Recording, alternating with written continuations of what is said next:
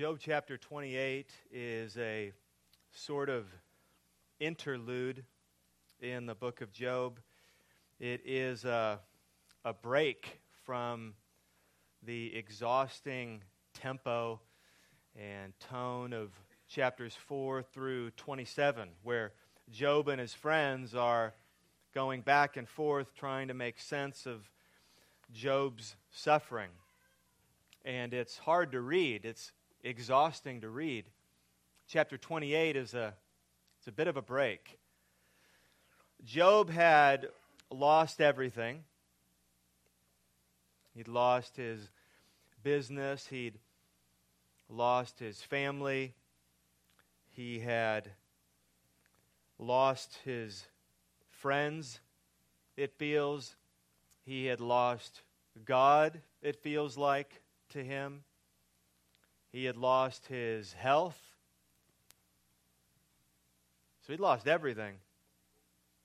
And he lost everything, we were told, because he was the most righteous man on earth.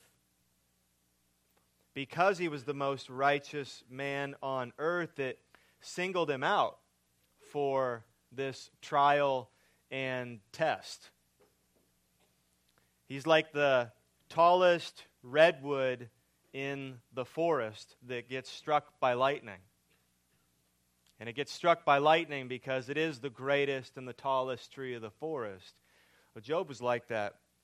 And initially, Job responded to this tragedy really well.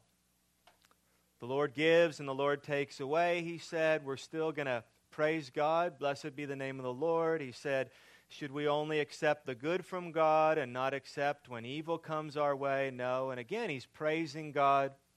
He says, Blessed be the name of the Lord, over and over.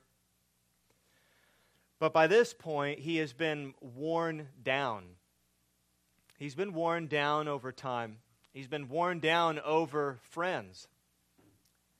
He has friends that they're not so great of friends. They're more like frenemies at best. And they were, if we were to describe them, we could say that they were loud with limited knowledge. They were loud and limited, which is a very dangerous combination.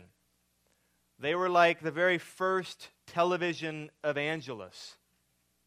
They were like the first pioneers of this false prosperity gospel.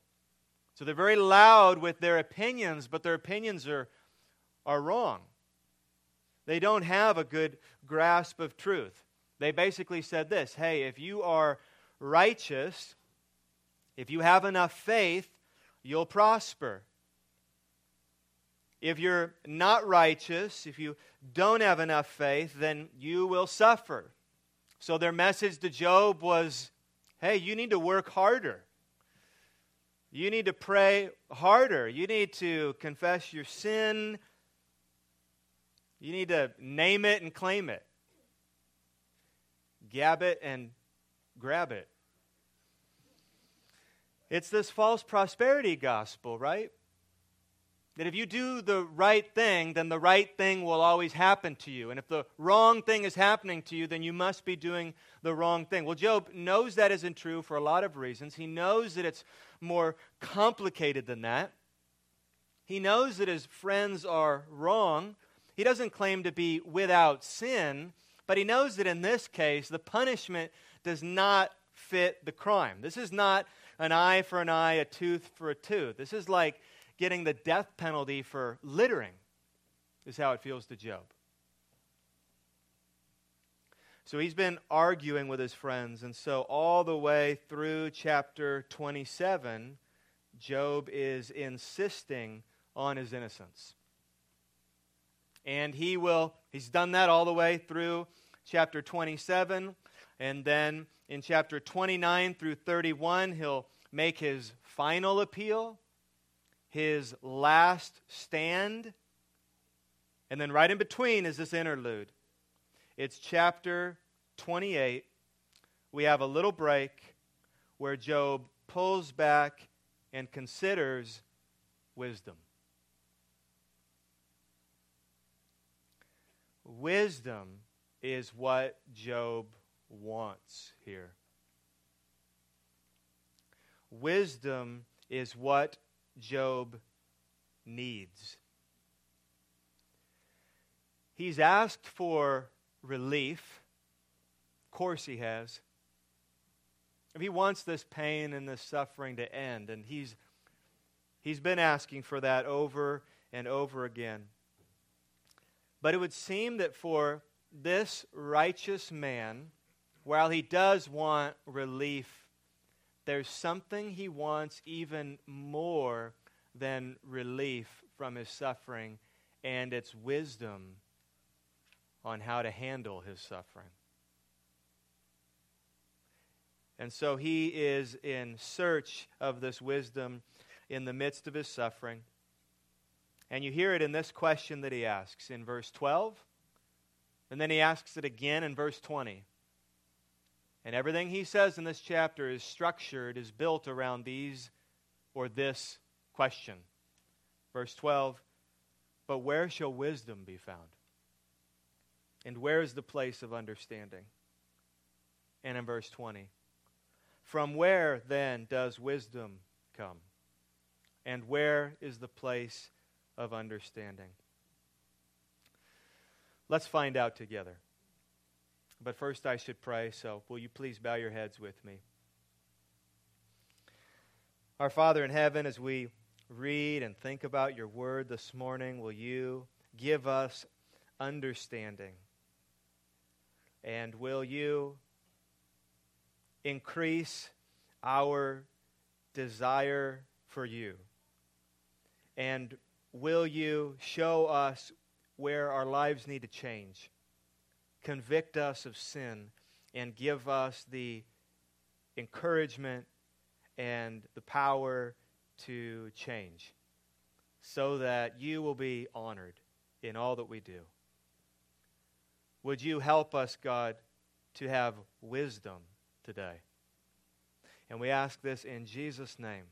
Amen. So if you haven't already, you should open your Bible to the book of Job, chapter 28. If you're using one of the Bibles that we provide for you, you'll find that on page 278. Page 278. And what we are looking at this morning is the worth and the whereabouts of wisdom. That's what we have here. That's where we're going this morning because according to verses 12 and 13, man, and that's you and me, mankind, according to verses 12 and 13, does not know wisdom's worth nor where to find it. So we need to understand the worth and the whereabouts of wisdom. Verse 12 and 13. But where shall wisdom be found? And where is the place of understanding? Man does not know its worth, and it is not found in the land of the living. So let's start with the worth of wisdom. We're not going to care about the whereabouts of wisdom if we don't understand its worth. We're not going to care where to find wisdom if we don't understand the value of wisdom. And here's what we learn here wisdom is valuable, wisdom is invaluable, wisdom is priceless, according to God's word. That means that when it comes to wisdom, you cannot put a price tag on it. If you could cash in everything you own to just get wisdom, that'd be a good deal. It's that important, it's that valuable, at least according to Job. Listen to verses 15 through 19. And here Hey, Job, how valuable is wisdom? It cannot be bought for gold, verse 15, and silver cannot be weighed as its price. It cannot be valued in the gold of Ophir.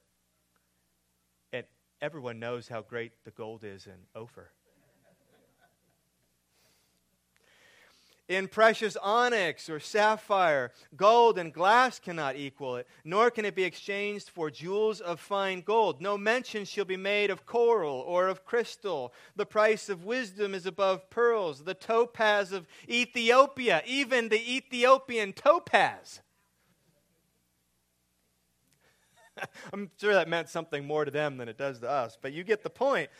You cannot equal it, nor can it, and here's the, here's the word, nor can it be, what does it say?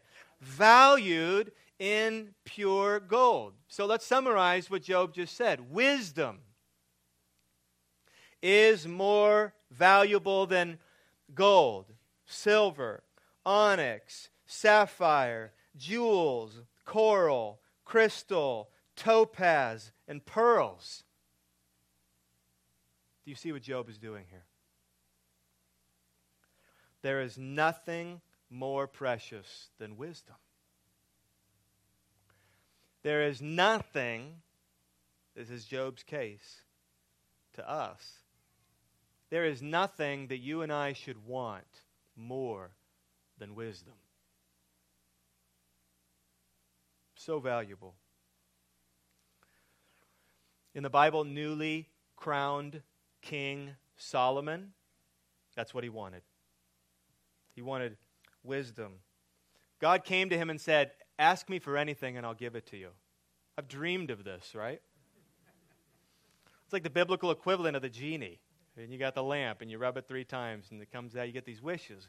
Well, God comes to Solomon and says, Hey, listen, ask anything you want and I'll give it to you. I don't say it out loud, but what would you ask for? I'm not so sure I'd ask for what Solomon asked for. I hope I would.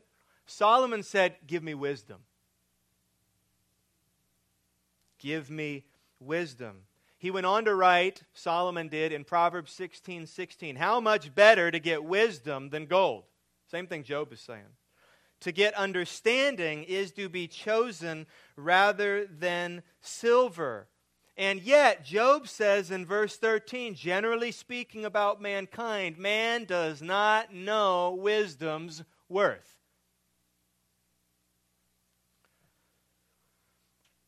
Does man want wisdom? Does man understand how valuable wisdom is? Man wants a lot of things. Man wants money. He wants power. He wants influence. He wants reputation. He wants happiness. But what about wisdom? This morning, what do you want? Do you want wisdom? Maybe a part of the reason we don't value wisdom is because we don't really understand what wisdom is. So, what is wisdom? What is this wisdom that is so valuable? The wisdom that Job is searching for, the wisdom that Solomon asked for, the wisdom that according to Proverbs 4 7, you and I should want to get. Proverbs 4 7 says, Get wisdom. Love how simple that is. Hey, it says, Get wisdom. And whatever you get, get insight. That's Solomon saying, Hey, you need wisdom. You need insight. So, what is wisdom? Here's, here's a couple biblical metaphors for wisdom, where the Bible says, well, it's like this, and then we'll look at some definitions. Let's try to get a handle on this. What is wisdom? One biblical metaphor is that wisdom is, is like a path. Wisdom is a path. It's the right path. It is the best path. there are two paths in life. One's a good path, the other is not a good path. They have two very different destinations. One path leads to life, the other path leads to destruction. Wisdom is the path of life. Folly, the opposite of wisdom, is the path of destruction. Here are these paths. Psalm 16:11. Here's the path of wisdom. You, God, you make known to me the path of life. Wisdom. In your presence there is fullness of joy. At your right hand are pleasures forevermore. That is the path of wisdom, but there's a path of folly. Proverbs 14:12 There is a way that seems right to a man, but its end is the way to death. You ever think about that verse? The hard part about that verse to swallow is that this path seems right to a man or woman. So it can feel like you are on the right path, but in the end, it leads to death. We want to be wise, we want wisdom, we want the path of life. So, wisdom is a path. That's one metaphor. One of my favorite metaphors in the Bible for wisdom, it's one of the most vivid metaphors of wisdom in the Bible, is that wisdom is a woman. Have you read this in Proverbs? Wisdom is like a woman. Here's the picture painted for us there are two women in life, and they both call out to you. There are two women in life, and they are both setting a table and they are inviting you to dinner. And one is Lady Wisdom, and the other is Floozy Folly.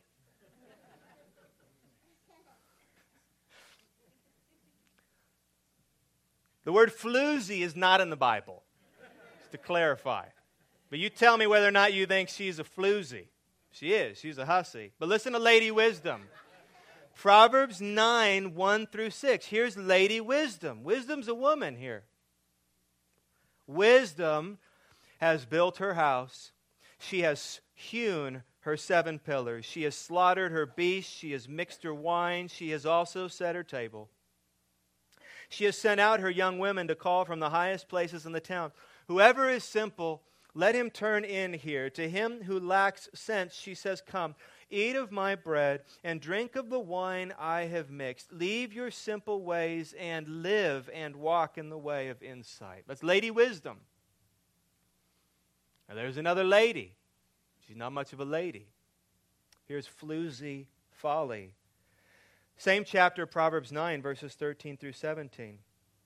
The woman Folly is loud she is seductive and knows nothing. She sits at the door of her house. She takes a seat on the highest places of the town, calling to those who pass by, who are going straight on their way. Whoever is simple, let him turn in here. And to him who lacks sense, she says, Stolen water is sweet, and bread eaten in secret is pleasant. So you have two women and they're both setting a table and they're both inviting people over. One woman is noble and pure, and she is presiding over a beautiful table in a beautiful banqueting hall. That's Lady Wisdom. And there's another woman, and she is cheap, and her blouse is unbuttoned. And she is also inviting you to come and eat in her home. And when you get there, you're the only one in the dining room. And the lights are turned down. And she says, Eat with me. And it's folly. And in the end, she leads you not to life, as Lady Wisdom does. She leads you to death. Friends, look around. These two women, and I don't mean women are all over the place wisdom and folly. There are two paths, there are two voices that are calling out to us. There are two banqueting tables that are beckoning to us. There are two invitations.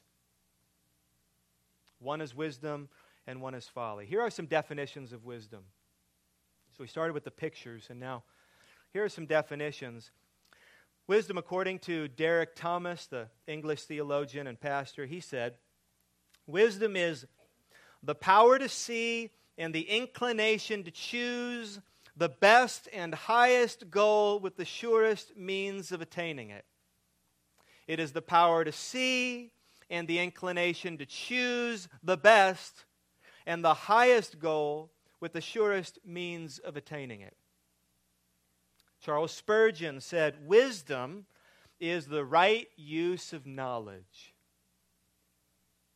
To know is not to be wise.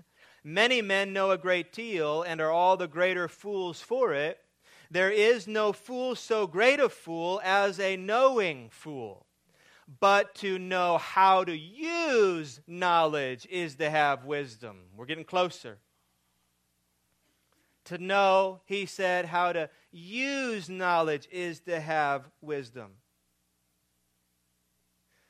When Solomon asked for wisdom in 1 Kings 3 9, here's how he put it God, give your servant an understanding mind in order to govern your people, that I may discern between good and evil.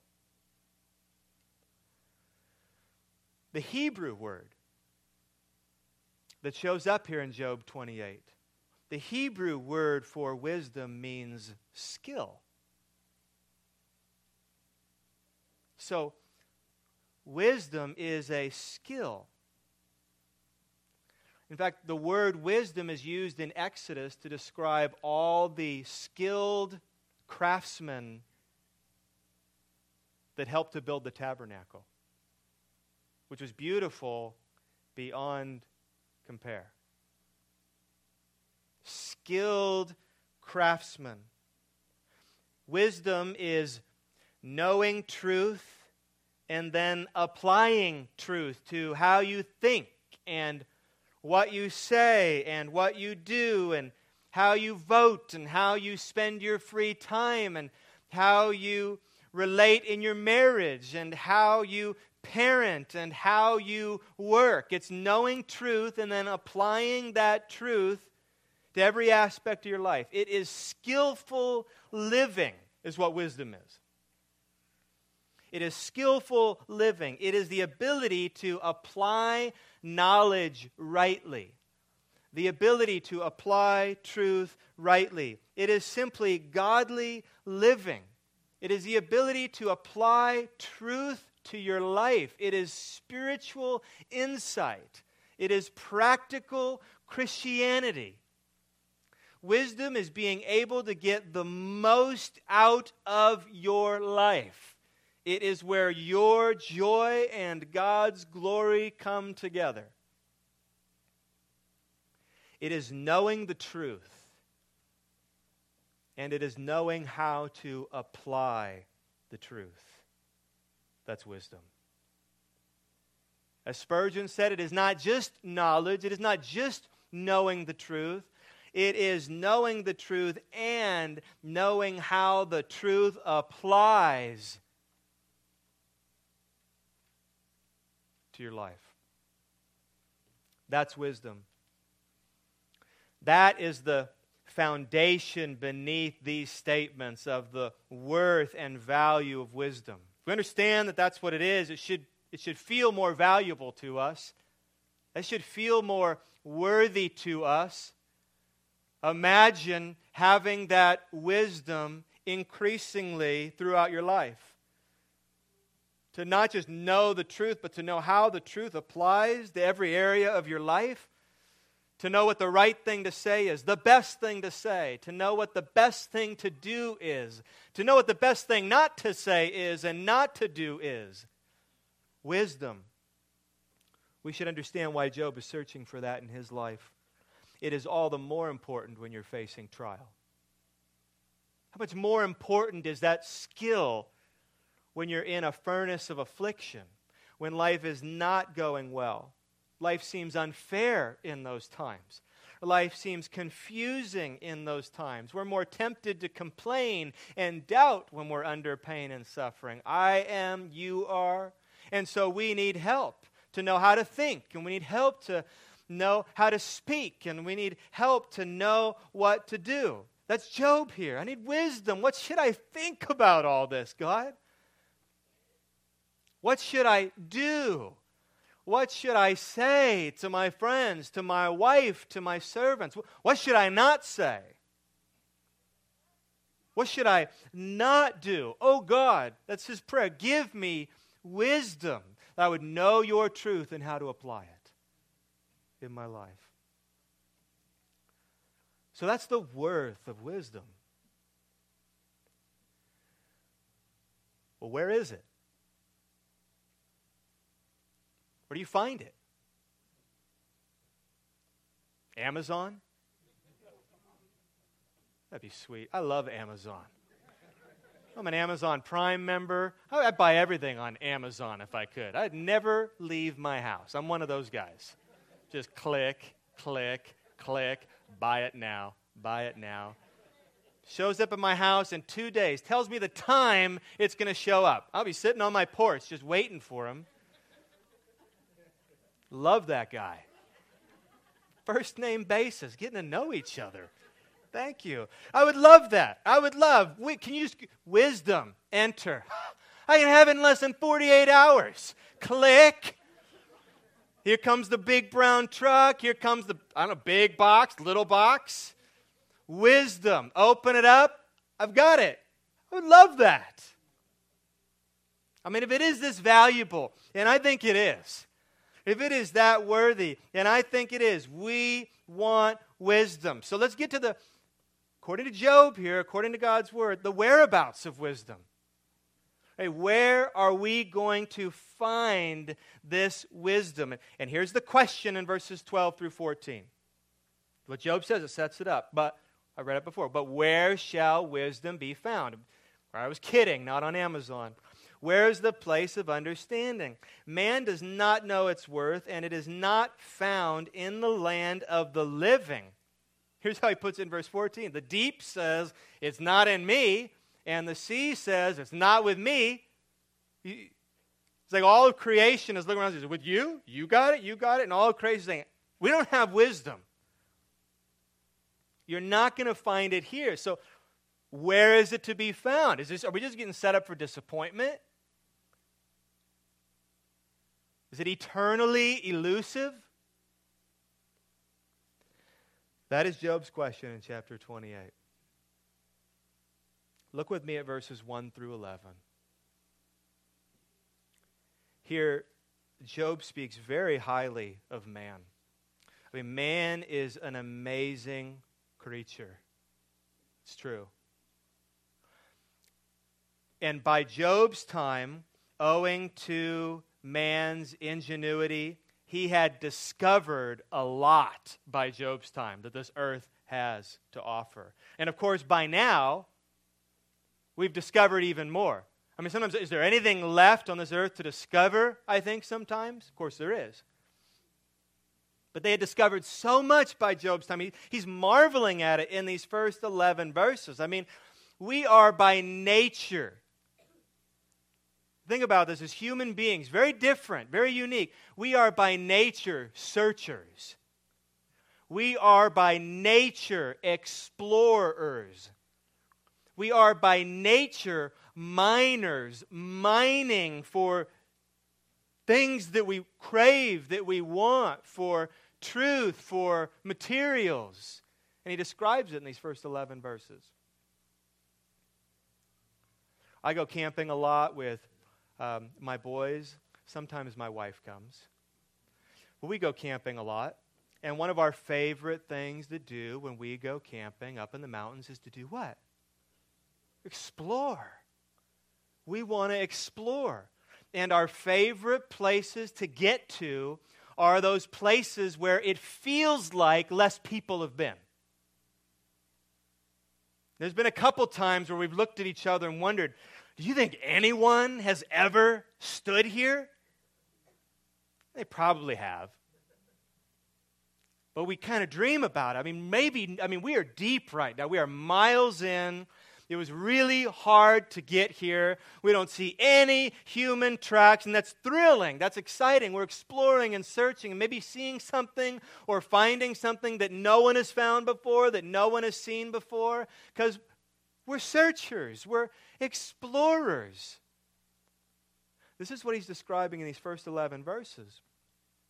But in all of our searching, have we discovered wisdom? It's going to be his point. Have we found wisdom? I mean, here we are. We've been to the moon. We've got like a truck on Mars right now. We, we can see inside biological cells. Have we discovered wisdom anywhere?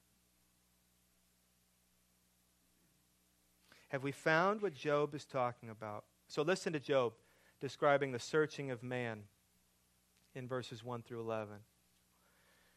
Surely there is a mine for silver and a place for gold that they refine. Iron is taken out of the earth, and copper is smelted from the ore. Man puts an end to darkness and searches out to the farthest limit, the ore in gloom and deep darkness.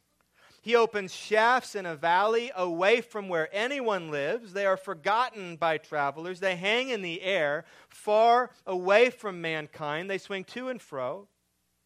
As for the earth, out of it comes bread or food. But underneath it is turned up as by fire. Its stones are the place of sapphires, and it has dust of gold.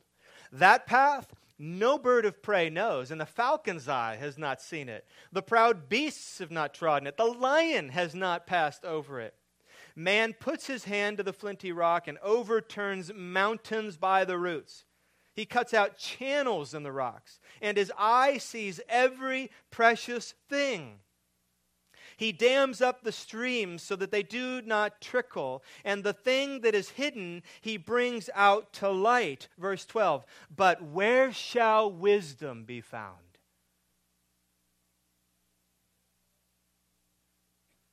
Do you hear how he set up his question?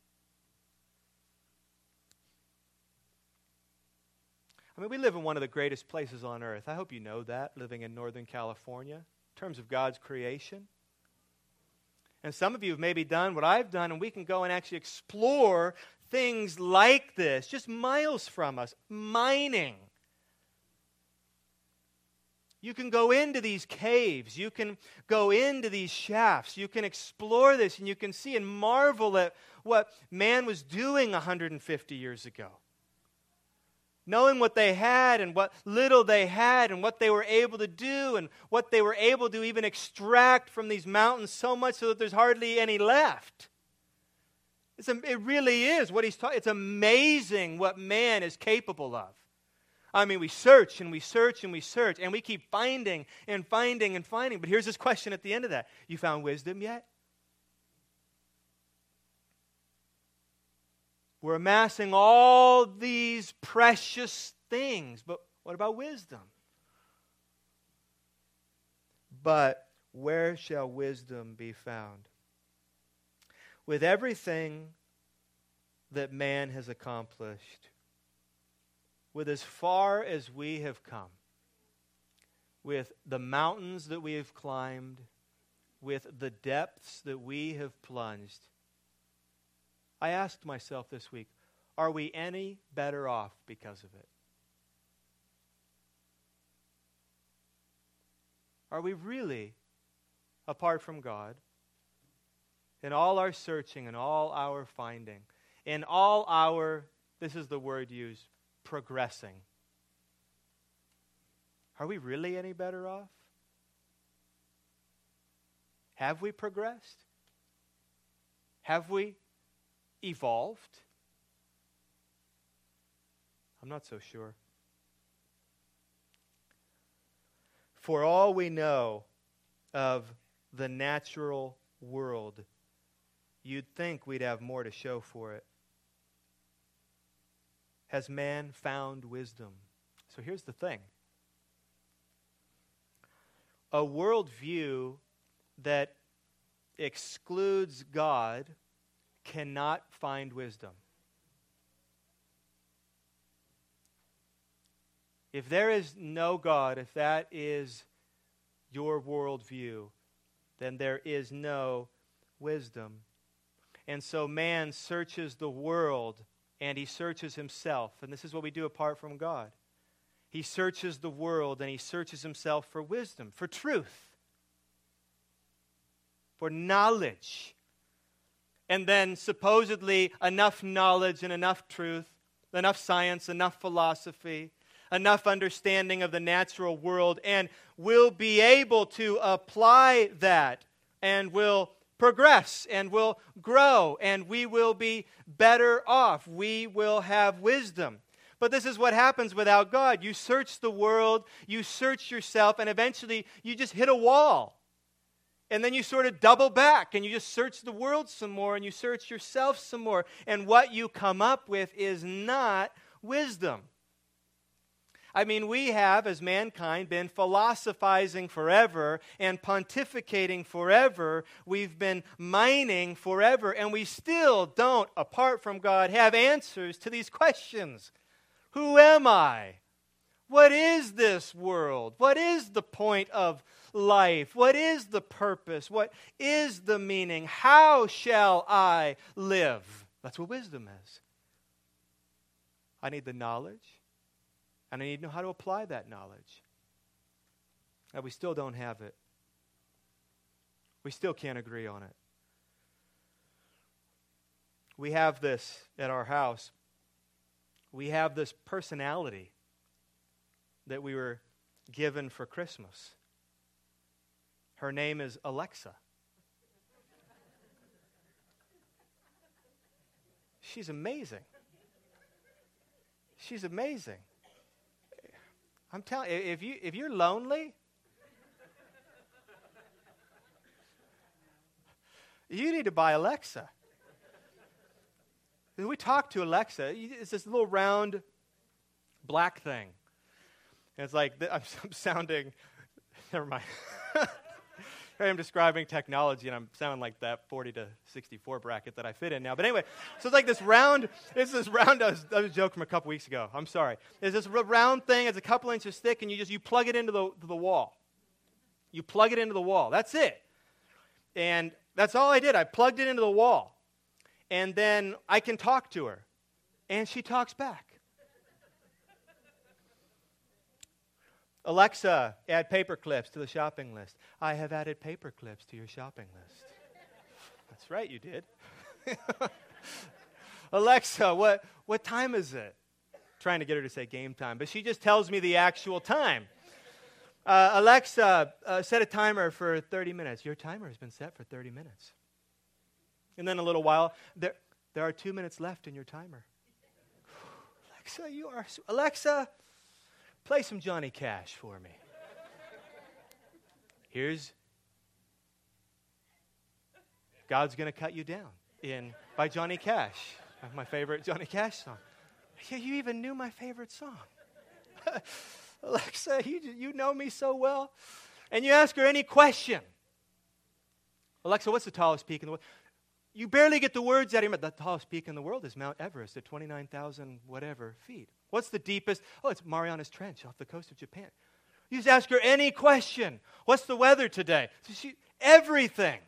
She knows everything. She, within this little circular thing is all the knowledge of mankind. I'm serious. And you could get this on Amazon. She's 50 bucks. 50 bucks and you'll know everything. What? That's, that is amazing. So I should get like a kickback from Amazon right now. So I asked Alexa this week Alexa, where can wisdom be found?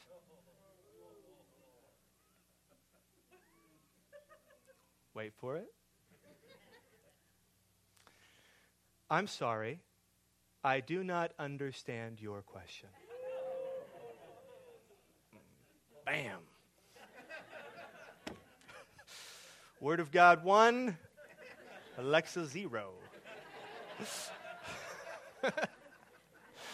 Not as smart as you thought you were. Floozy folly Alexa. Notes. I appreciated her honesty. I appreciated her honesty. That's what's so great about Job 28. God's word. Job knows the answer. He knows the whereabouts of wisdom. He tells us in verse 23. And here's what we're going to learn Wisdom is beyond discovery. No wonder, verses 1 through 11. All this searching, all this exploring, all this mining, no wisdom. All this debate, all this philosophizing, no wisdom. All this knowledge, no wisdom. There's no wisdom because it is beyond discovery. That's why it can't be found. Listen, wisdom cannot be found, it must be revealed. Verse 20. From where then does wisdom come? And where is the place of understanding? It is hidden from the eyes of all living and concealed from the birds of the air.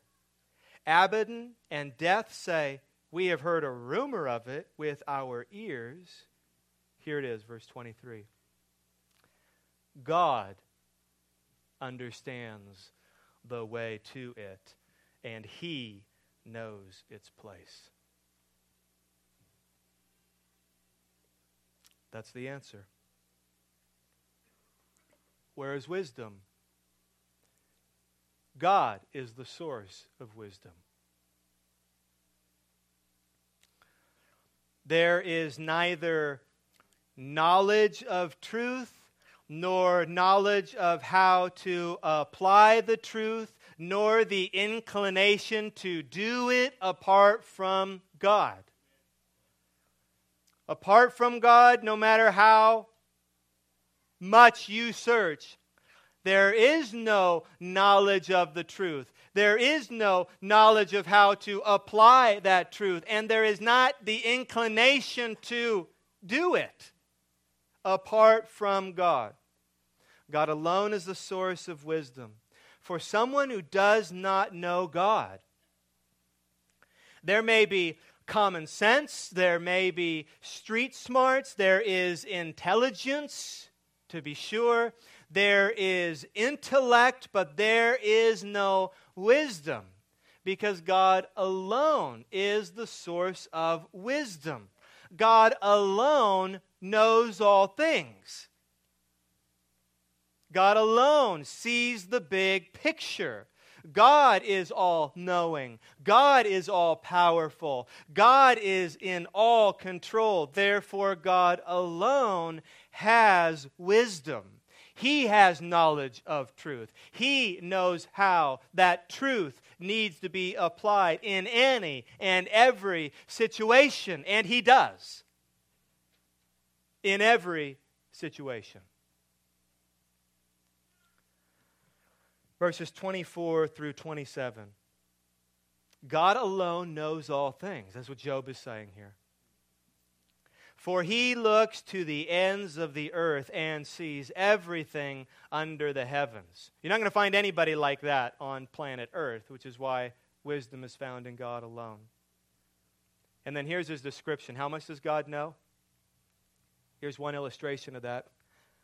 When he gave to the wind its weight and apportioned the waters by measure, when he made a decree for the rain and a way for the lightning of the thunder. Then he saw it and declared it. He established it and searched it out.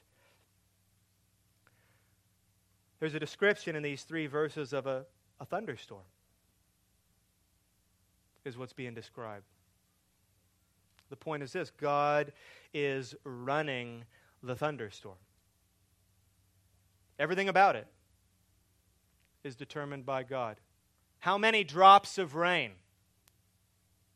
Determined by God. The speed, the weight of the wind determined by God. The speed of any particular gust of wind determined by God. God understands a thunderstorm on a level that we do not understand a thunderstorm. I mean, we understand a thunderstorm to a degree. Some of you know this about me. I love the weather. I love watching weather forecasts. I'm checking the weather app on my phone incessantly, compulsively, every 15, 20 minutes. Want to see if it matches up with what I'm. I'm just fascinated by meteorology. I've been for a long time. And so what happens is that we think. This is the danger for us. We think that we've taken the mystery out of a thunderstorm because of our understanding of meteorology, but we haven't. There's so much we don't know, there's so much we don't understand. It's like a stumbling block. We know so much that we think we know it all. And so we know how this works and we know how that works. And oh, it's a cold pressure system and a high and a low pressure system. And you've got this and then the delta and then the tide. And, then, and that's why we have these particular gusts. And that's why the clouds are this way. And that's why there's this much rain. So we understand this in a natural, material way. But we don't understand really, so why this much rain? and why when I look out my back window at about 5:30 p.m. is it that particular shade of orange in the horizon? Oh, well, the gases in the air and the, the direction of the wind and you're looking through the... Golly. Just take all the amazement out of it. Yeah, I get how God set this up. I get the means but why did he choose that particular shade of orange for you to see at 5:30 last night and a different one tonight? And why that much rain? And why a couple weeks ago we had these really bad storms? Like we're not living in California for a while, like we live in a state with real seasons. and I love it. And, and, and on one night, I woke up and it was like 1 o'clock in the morning and the wind was just howling. When I was a little kid, we were, I was in a tornado. Not, not like in a tornado, but we lived in a trailer. When I was a kid, we lived in a trailer, and a tornado went behind our house, and the trailer actually lifted up. I mean, it was, it almost sounded like, it sounded like a train out by our house a couple weeks ago. So I'm laying there in bed, you know, we open the window, and that's happened. I just, I love it like, I'm going to go check this out. So I, I, walk over to our bathroom window and I look out the glass. And, you know, I open the, I open the window about this much and like the rain is hitting me in the face and I'm looking out and I was loving it. And actually, at that, I was thankful for this. At that moment, when I'm looking out, we've got about 50 yards, maybe from our house, this big 14 foot trampoline. And at that moment, when I woke up, I'm watching the trampolines going like this. And at that moment, as I'm, I'm there for maybe 10 minutes, and as I'm there watching, this trampoline goes up in the air like a couple stories, flips upside down. I'm thinking, this, this is, the trampoline is ruined, but this is amazing. And I can't believe, I'm, I'm, actually thinking, you know, you think a lot of things like a matter of seconds. I'm thinking, this is amazing that I'm actually here. God brought me to the window to see this. This is amazing. It goes up, it's upside down in the air. And then it starts coming this way. so I'm thinking other thoughts. This is amazing, but I don't want to die. Although, what a way to go. It flips upside down and comes right up to the house, and it, it, it, lands on these posts that we have, and they go right through the trampoline, and it's, it's torn and, and shredded. And I'm just thinking, awesome. And then I'm, and then I'm, so I'm just, why, I can't believe that. I'm thanking God. Thank you for letting me see that. That was amazing. You are so powerful. And then I'm looking at this eucalyptus tree, and it's just swaying and swaying. And then I'm looking at the tree, and I'm like, look at the side of my house, and I'm thinking, dang, how tall is that tree? And is the height of that tree more than the distance from the base of that tree? So I'm doing geometry now. It didn't fall, but I'm just, I'm just amazed by this.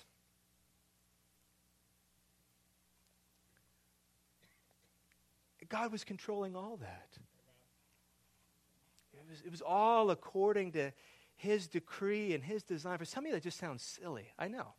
You just hear that, like, that's, that's the most ridiculous thing I ever heard. I'm telling you, you're missing out. I mean, I mean, science is just is learning about God's world and discovering how amazing God is. I mean, how are you amazed otherwise? I mean, what are you amazed at? Where, where's your gratitude going? Where's your thankfulness going? Where does it end? I mean, are you. So that's Job's illustration. He pulls out the thunderstorm.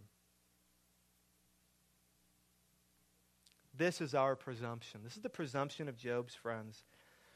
His friends don't even understand the material world, they don't even understand the natural world, let alone the supernatural world.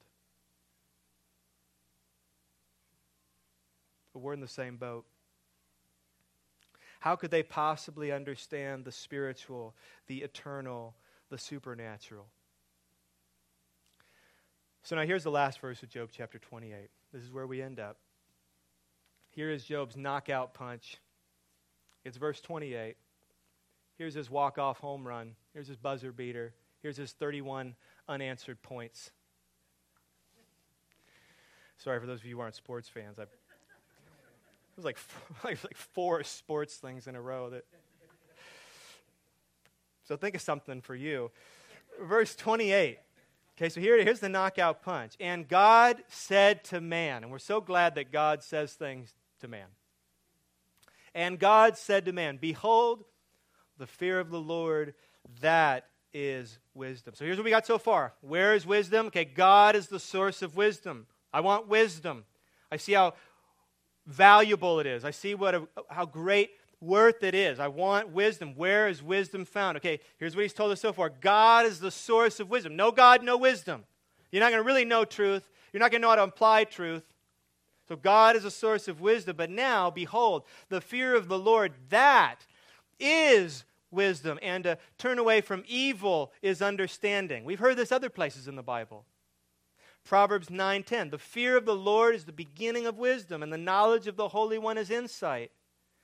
Proverbs 3 7. Be not wise in your own eyes, fear the Lord and turn away from evil. Psalm 111 10. The fear of the Lord is the beginning of wisdom. All those who practice it have a good understanding. Solomon, the wisest of all, later writes this repentant book of Ecclesiastes, reflecting back on his life. What does he say at the very end of Ecclesiastes? He boils it all down chapter 12, verse 13. The end of the matter, he's done talking. I'm out. The end of the matter, all has been heard. Fear God and keep his commandments, for this is the whole duty of man. There's the wisest man on earth. Let me boil it down for you. Like I've been, I've been ranting for 12 chapters. Here we go. Fear God and keep his commandments. That, Solomon said, is the whole duty of man. So, friends, do you want wisdom? Where do you start? Fear God. That's wisdom. There's no wisdom apart from that. Fear God. The wisdom that is needed to live the Christian life is found in fearing God, in a growing relationship with God, where you are knowing Him and trusting Him and obeying Him and enjoying Him, fearing God. The fear of God. It is a deep and serious reverence for God that leads you to a desire to please Him in all things. Do you fear God this morning? Is there a deep and serious reverence for God? So deep and so serious that it leads you to a desire to please Him in all things, to turn away from evil, to not tolerate evil, to pursue holiness before God, to pursue purity before God, to long to see sin and anything unpleasing to God in your life rooted out and killed and destroyed. To enjoy God more than anything else, to enjoy His gifts, to enjoy the life that He has given you. Is this your utmost desire out of a serious and deep reverence for God. There is no wisdom apart from that. If you don't know that, you don't know anything. If you don't know this experience with God, you don't know anything about God.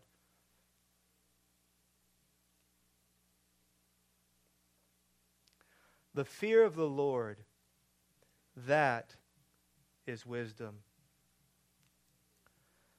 For Job, in the absence of knowing why, the rope that he hangs onto is the fear of the Lord. He doesn't know why things are going the way they are. He will never know why things are going the way they are. The rope that he hangs onto in that storm is the fear of the Lord. That's wisdom. That's an example for us. That's wisdom. The wisest thing that you and I could do, the wisest thing that you and I could do would be to right now fear God and reject sin. To not play games, to stop seeing how close to the line we can get, to stop living our life looking to see how much we can get away with and still not totally blaspheme God, but to look to go above and beyond.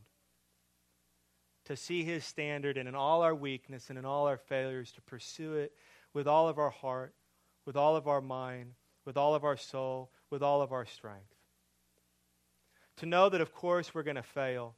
We're going to do things terribly. And we're going to make a mess often or every now and then. And that when we do, we must repent. We must get back up. We must express our sorrow to God and those we have sinned against. We must seek forgiveness from God and forgiveness from others. We must extend forgiveness. We must receive forgiveness. We must set our face again and again and again on pleasing this God that we're done playing with. But we must deeply and seriously revere him. We must come to know him more and more through his word, that we would know his truth, and that we would pray not only to know his truth, but God, would you give me wisdom? Would you help me to know how to apply your truth? How to apply it to my life, to my kids' lives, to my wife's life, to my friends, my coworkers, my neighbors, whatever it is. Oh God, give me wisdom. And we know that there will be no wisdom if you and I do not stand before God in fear. Isn't that what is often wrong in Christian and church? There's just not enough fear of God. So often, isn't that what's lacking in your life and in my life? At the end of the day, do I deeply and seriously revere God in such a way that it changes the way I live? That it, it, it, it, causes me to stop doing things I need to stop doing, that it causes me to start doing things I need to start doing because I'm taking so seriously the Lord. Friends, that is the fear of God.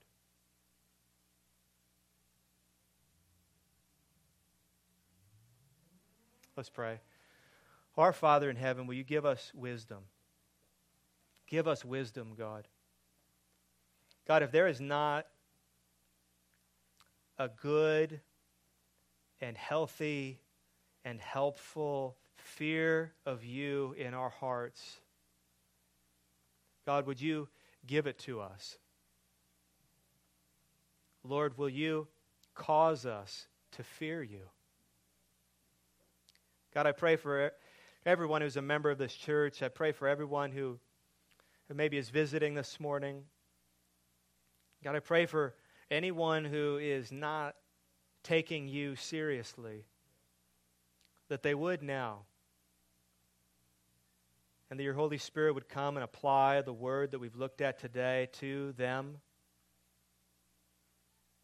And they would be changed for your glory, God. And Lord, I pray, whether it's me or someone else or others in the room, God, if we think that we are pursuing you the way we should, but we're not, and we're deceived, God, awaken us to see our own sin, to see our own failures, and to see infinite hope in you. And May we seek forgiveness, to turn from evil, and to fear you. And we pray these things in Jesus' name. Amen.